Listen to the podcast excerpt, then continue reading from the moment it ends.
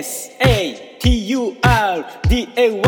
土曜日ハッシュタグ逆から始まります。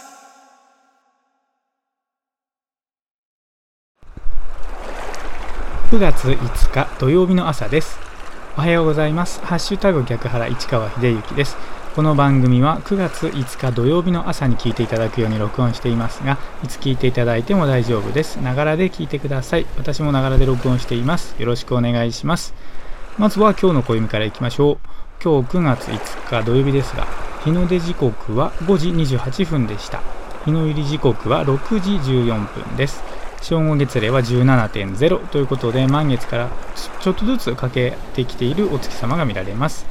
今日9月5日の暦です。日の出時刻は5時28分でした。日の入り時刻は6時14分です。この情報は自然科学研究機構国立天文台 NAOJ のサイトを利用させていただきました。ありがとうございます。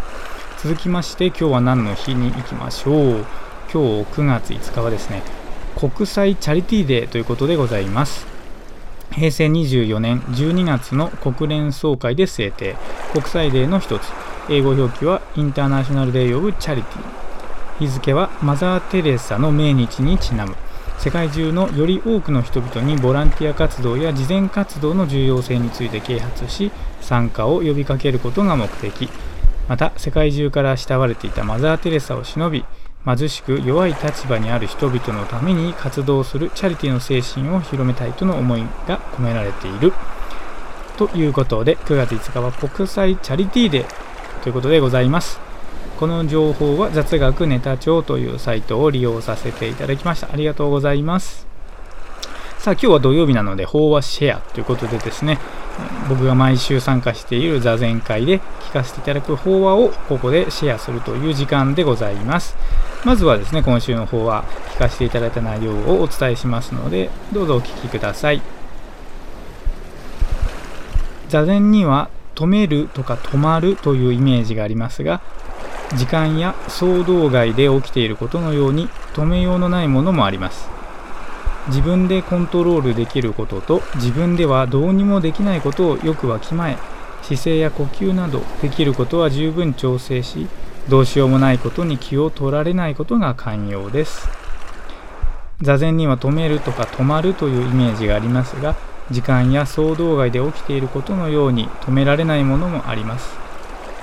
自分でコントロールできることと自分ではどうにもできないことをよくわきまえ姿勢や呼吸などできることは十分調整しどうしようもないことに気を取られないことが寛容です。という内容の法話だったですね。すごくいいお話だなというふうに思います。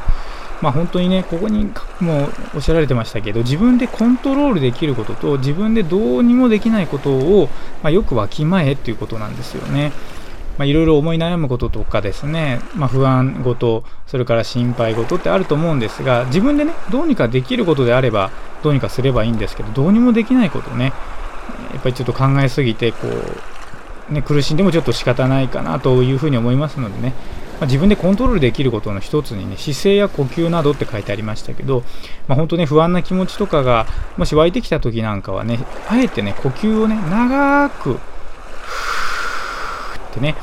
まあ、息を吐く